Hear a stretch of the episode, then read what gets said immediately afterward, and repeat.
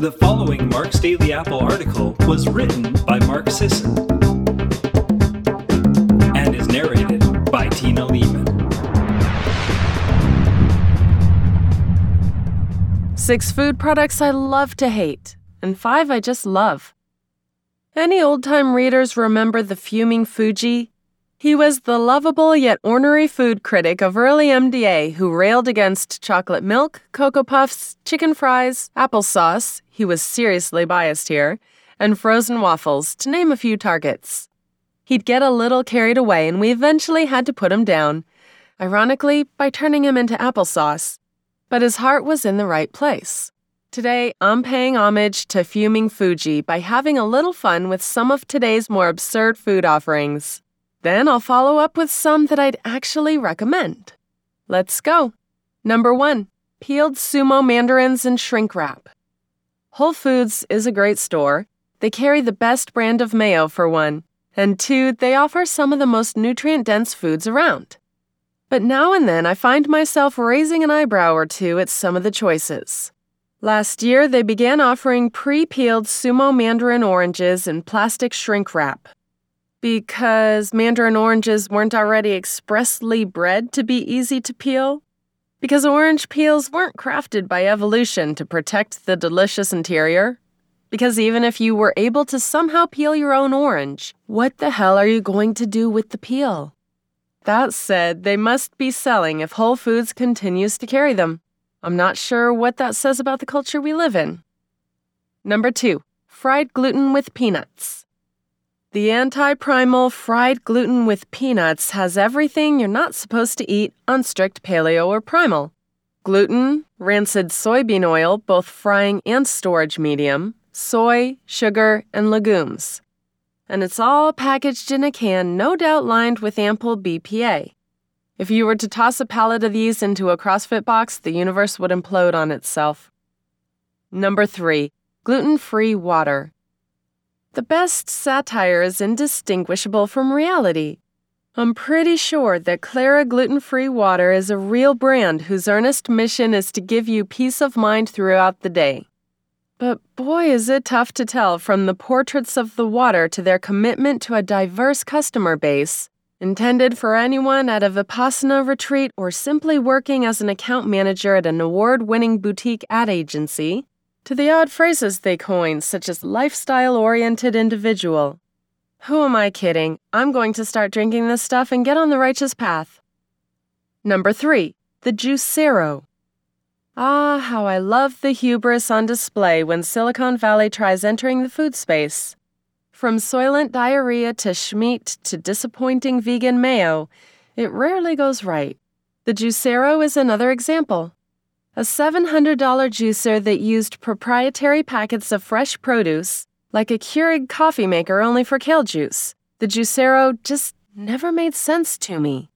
How could such a setup, shipping refrigerated single-serving produce packs, work? Well, it hasn't. The company just announced they're pulling out and issuing refunds for the Juicero. Number five, unicorn Froot Loops. I just don't understand the unicornization of foods. What exactly makes unicorn Froot Loops unicorn Froot Loops? I assumed they would have severed cereal horse heads with horns interspersed with the loops. But that doesn't appear to be the case. They're just different colored loops. There's a unicorn on the box. Is that it?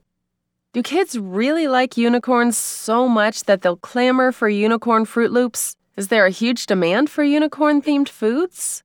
Sure, put enough sugar in it and they'll eat it, but what specifically about the unicorn is drawing people in? Maybe if these were made of real unicorn meal, I'd sing a different tune. That'd be a healthy, high-protein breakfast. I imagine magical beast flesh has plenty of undiscovered micronutrients, too. Oh well. Number six, Yoni Beer. It was inevitable in hindsight. Of course, they were going to make beer using vaginal bacteria. I'm actually surprised it took this long. After all, the secret of the beer lies in her vagina. You get this message in fortune cookies, for crying out loud.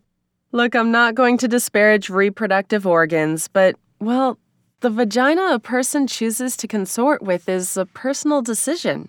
I don't want just any vagina's lactic bacteria in my beer. Then there's the inevitable question I'm sure you're wondering about. When's the male version coming out?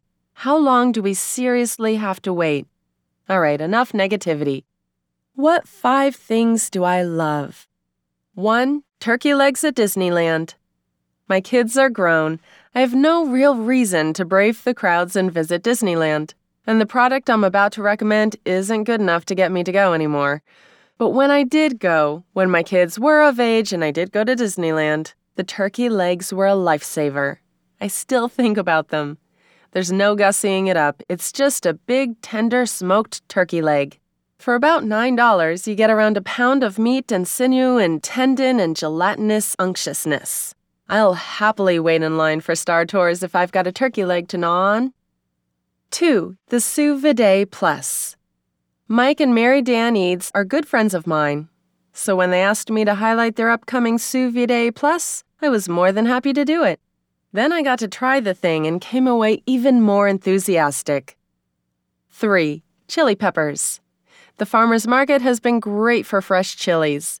I'm loving Fresno and Serrano chilies, or any chili with moderately high heat that retains its fruitiness. There's even a stand that sells Thai chilies on the vine. Just look around your local market, as there are many different types. Ask to try them. I keep a Tupperware container full of chopped chilies, garlic, shallots, and ginger that I can quickly add to stir fries without messing up a cutting board or getting hot chili residue all over my hands. I'm also really into dried ancho chilies, which I eat like fruit bark. Seriously, try it. I got the idea after listening to a podcast episode of Conversations with Tyler with Mark Miller, where they do a dry chili tasting and discuss how to choose dried chilies. Even better is a handful of dried ancho chili strips mixed with beef jerky. On the powder front, chipotle chili powder is essential. Mix it with cumin and garlic powder for an incredible addition to any meat dish. Four, wide mouth canning jars. I've been pickling a fair bit of produce. Stuff like sauerkraut and kimchi, while delicious and not that hard, still take a bit more effort than I'm willing to expend these days. Plus, you have to worry about keeping torn-up cabbage that loves to float submerged under the brine. It's a headache. Instead, I've been pickling whole garlic cloves. I just get the big bag of organic peeled cloves from Costco, various spices like ginger and turmeric, small onions and shallots, and all the chili peppers I just mentioned. It's great. Add the produce to the wide-mouth canning jar, fill with salty brine, teaspoon of salt per cup of water or thereabouts, and wait for bubbles to start appearing. The relative density of the ingredients means keeping them submerged is simple. Sometimes I'll spruce it up with a few dashes of fish sauce, or maybe a layer of olive oil at the top. Five, short rib steaks.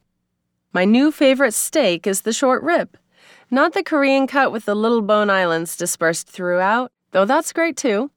I prefer the English cut with the whole rib bone. To get a steak, I use a sharp knife to separate the meat from the bone. I season the meat with salt and pepper, throw it in the oven for fifteen to twenty minutes at two seventy, then sear it over high heat for a minute on each side. Even better, you can reserve the bone for soup. Perfection. Thanks so much for listening, everyone. Have a wonderful day.